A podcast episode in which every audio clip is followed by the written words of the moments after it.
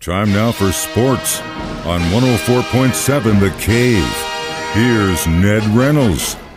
Mike, the intern, Ned Reynolds, back in the studio on a Monday morning. You know what? I'm really glad my uh, check cleared with the officials so the Chiefs could actually beat the Vikings of Minnesota. Dude, what a bunch of crap. uh, the I didn't think officiating was very good. Although the Chiefs were penalized ten times and Minnesota only four. in Yeah. that game. So I guess we're not paying off the reps good enough. Now, before we get into it, you, you just said something. Because I, I was in discourse with people all all last week. The refs, the refs, the refs, the refs, the refs. And I go, you know what? It's easier for the, the NFL to let other fan bases blame the refs for a victory for a team, i.e., us, i.e., the Patriots of a decade ago, whatever you want to say. You can say it a million times. It's easier for them to say that because the real problem is it's a league wide problem. The officiating, game to game, week to week, isn't the best. It's just not. So they, they would rather say, oh, well, yeah, sometimes it just goes the t- well, well, well." No, it's just the officiating. Both sides is garbage. Matter of fact, Mike, as you well know, I have a, a friend who is a had been an official in the NFL, and he said the same thing. It's just simply not up to the quality that it should be. But it, it is what it is. You've got to go with it. The NFL has to address that, and they will. They have their rules committee and so forth and so on. They meet periodically during the year, but really uh, for intense decisions uh, in the spring and the summer. I think that'll pre- probably be corrected. And yeah, the Chiefs had 10 penalties called on them, and the Vikings only four yesterday, but critical times is when they're called. That's just it. The defense is what won it for Kansas Hell City. yeah, they did. You talk about a maligned defense. uh, Their defense isn't maligned, folks. It is very quick. They're very quick and they hit hard, and that's what that's what got them got them through. Plus the disruption, and I, I can't say the number of sacks that they had on Kirk Cousins because there weren't that many, but the disruption. He was 29 of 47 through the air. He threw the ball in the air 47 times. The running games for either team weren't weren't really big, but 47 times he put it in the air, and that was good for a, a good amount of yardage. But that's also a number of misses. Think about that. And the misses were brought about by the fact that he was under pressure the entire game, flushed out of the pocket. It's a pretty good pocket that the Vikings are able to form. Not as good as the Chiefs, but a pretty good one nonetheless. He didn't have time to do anything at all and throw out his or throw to his precision receivers. They do have a good offense. There's no question about the fact that the Vikings have a very good offensive attack. They can play. They scored 20 points and had a chance to get back into the ball game. But the fact of the matter remains, the defenses made the difference, and Kansas City's defense rallied to the core, and that's what pulled them through. That was without Nick Bolton, too, by the way. And Chenal's stepping up big time for the team as they kind of fill in for him. But yeah, that's without Nick. And they start rotating those linebackers like that, man, that's going to be a situation for the I rest of the still league. contend uh, that one person doesn't make a difference. The Chiefs' linebacking core is still pretty good, but Bolton in there would make a bit of a difference. I, st- I still had to watch with some perverse attitude, I will admit. But the the other guy, the Jawaan Taylor, Mm-hmm. he's still leaving early, and they don't call it. They do not call it the officials. He gets about a quarter of a second move, and they don't call illegal ink. It, it Hey, is what it is. It's They're not just him, though. Watch those games. Watch the way that outside tackle is lining up. It's not just him. Everyone else is doing it. So I think they were like, well, we're. The, it's again back to what I said at the beginning. It's not just the Chiefs. It's a league-wide problem with the officials, and it is inconsistent week to Oh, week. there's no question. It is And- inconsistent. And yes, you were right. Nick Bolton ain't going to change, ain't going to make a huge difference. But bringing him back in gives some time to those other guys, gives some breath. And then when we get Agba back after suspension up front from San Francisco, that's going to be. uh, Yeah, six games. Omenihu. Who Yeah, Omenihu, excuse me. I don't know why I keep saying that. Uh, he, I think he comes back this week. It's a matter of either he's he. I think it's a six game, so I think he's back. yeah, I think Is this he's not after- the sixth game they this have is- coming up? Yep, this will be the sixth. Now it all depends on, I guess, your understanding of the rule. Yeah. Is he suspended for a total of six, or is six the end of it? I don't know. I think it's probably a total of six. Yeah. So he would be back next week. But the fact is, the Chiefs do play on Thursday night. I'm going to give you a numerical example here. We talked about the fact that uh, Cousins threw the ball 47 times. He was 29 of 47 through the air. Mahomes, 31 of 41. 41 passes through the air. Hey, he completed just about the same total yardage that Cousins had, but he didn't have to hurry his passes. and he also had that threat of running when he was blitzed, which the Vikings did on many occasions. Tried the blitz. Was it effective? Well, 27-20 the final score, and the Chiefs do get a win.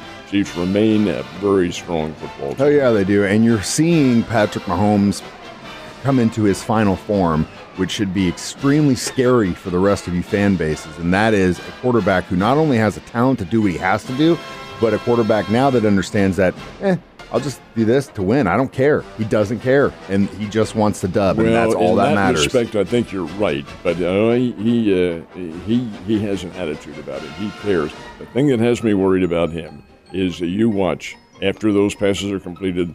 He is taking a beating back there. Oh, they're coming That after him. Can only last for so long. Yep. But hey, got to give it up to that front five because they're doing a great job too. Got to give it up to Kels for coming back in with an ankle sprain and helping us on a pivotal thing. It just, I mean, and Watson, God, he's it. it it's just it. You love to see it when yes, you have your your regular, you know, guys like Mahomes and Kelce do good, but you see these guys that are popping up like yesterday. Glad you mentioned uh, Justin Watson too. Uh, he is he is a key, and he goes unheralded. He's a University of Pennsylvania. He's an Ivy leaguer playing in the NFL. That doesn't happen very often. He made a catch in the second period, I think it was yesterday. It was absolutely unbelievable. He was guarded, guy the guard, and right there legally, right in front of him, went up and. I don't know how in the world Watson caught the ball, but he did. It was third down I think it was third and 20, something like that, deep in their own territory, and Mahomes threw one up, kind of a semi Hail Mary, and Watson caught the ball. How, I'll never tell you. And then dragged his feet in. It just uh, by inches, but they pulled it off. And again, that, my friend, is a culture you want to be a part of. So go Chiefs. They have a short week against the Broncos on Thursday. So it wasn't just football played over the weekend. Baseball is in their playoffs and actually had some games happen last night. Who's in the lead so far? Well, how about the Texas Rangers? They have gone into Baltimore and won the first two games, and in a best of five, oh my, you're in the driver's seat. Now the games go to Arlington, Texas, and they will play tomorrow. The American League has today off. The National League games are today. But Texas Rangers scored five runs in the second, four more in the third, and win 11 to 8 over Baltimore in a slugging contest. Baltimore almost came back. I'm not cashing in on the Orioles yet. They're pretty doggone good, but the Texas Rangers, eh, all they need is one win in these next, if they're going to be three games, and they are in the American League Championship Series. Now, the Minnesota Twins tied Houston. That series tied at 1 1, and now the two games go to Minneapolis, and they will play tomorrow as well. Minnesota beat the Houston Astros last night 6 2.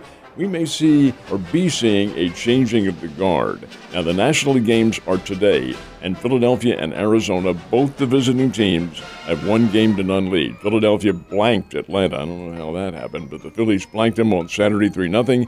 Arizona walloped the, Los Angeles Dodgers 11 to 2 with six runs in the first inning off the great Clayton Kershaw. What on earth? Anyway, those teams, the National Leaguers, play today. See what happens. You know, I uh, I, I was real disappointed going into the weekend because K State Wildcats lost to uh, Oklahoma State. But I it watching that game just kind of made me feel like first K State is not the best road team in the world because I feel like if they had played the Tigers a couple weeks before at home, they probably would have won that game.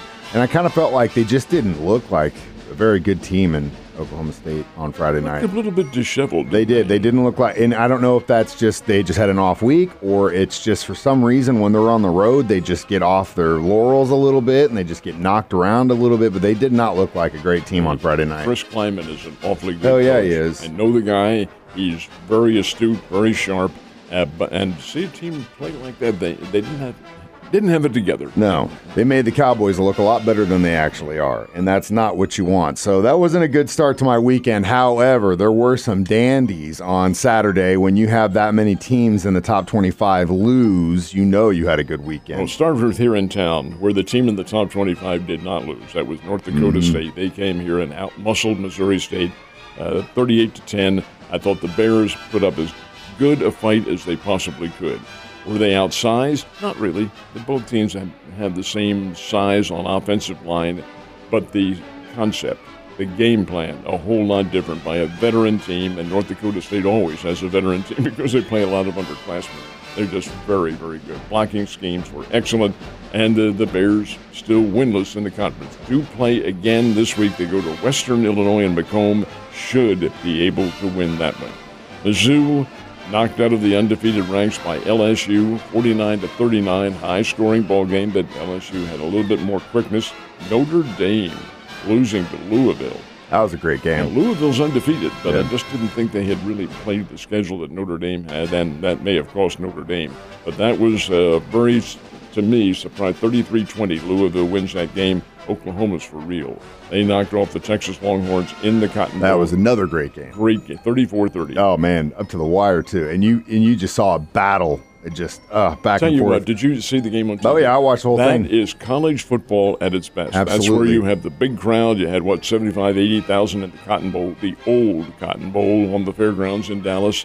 Got out there and played. The fans evenly split. The Texas Burn Orange on one, the Oklahoma Crimson on the other, all raising hell and carrying on. It, it's a it's a great classic to watch.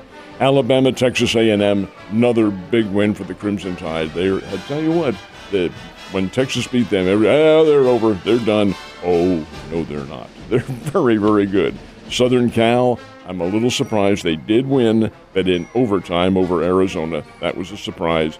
USC Southern Cal plays in South Bend this Saturday. They play Notre Dame. That's an annual rivalry. Oregon and Washington play this weekend. Two high-scoring, nationally ranked ball clubs, and Coach Prime's team got a win.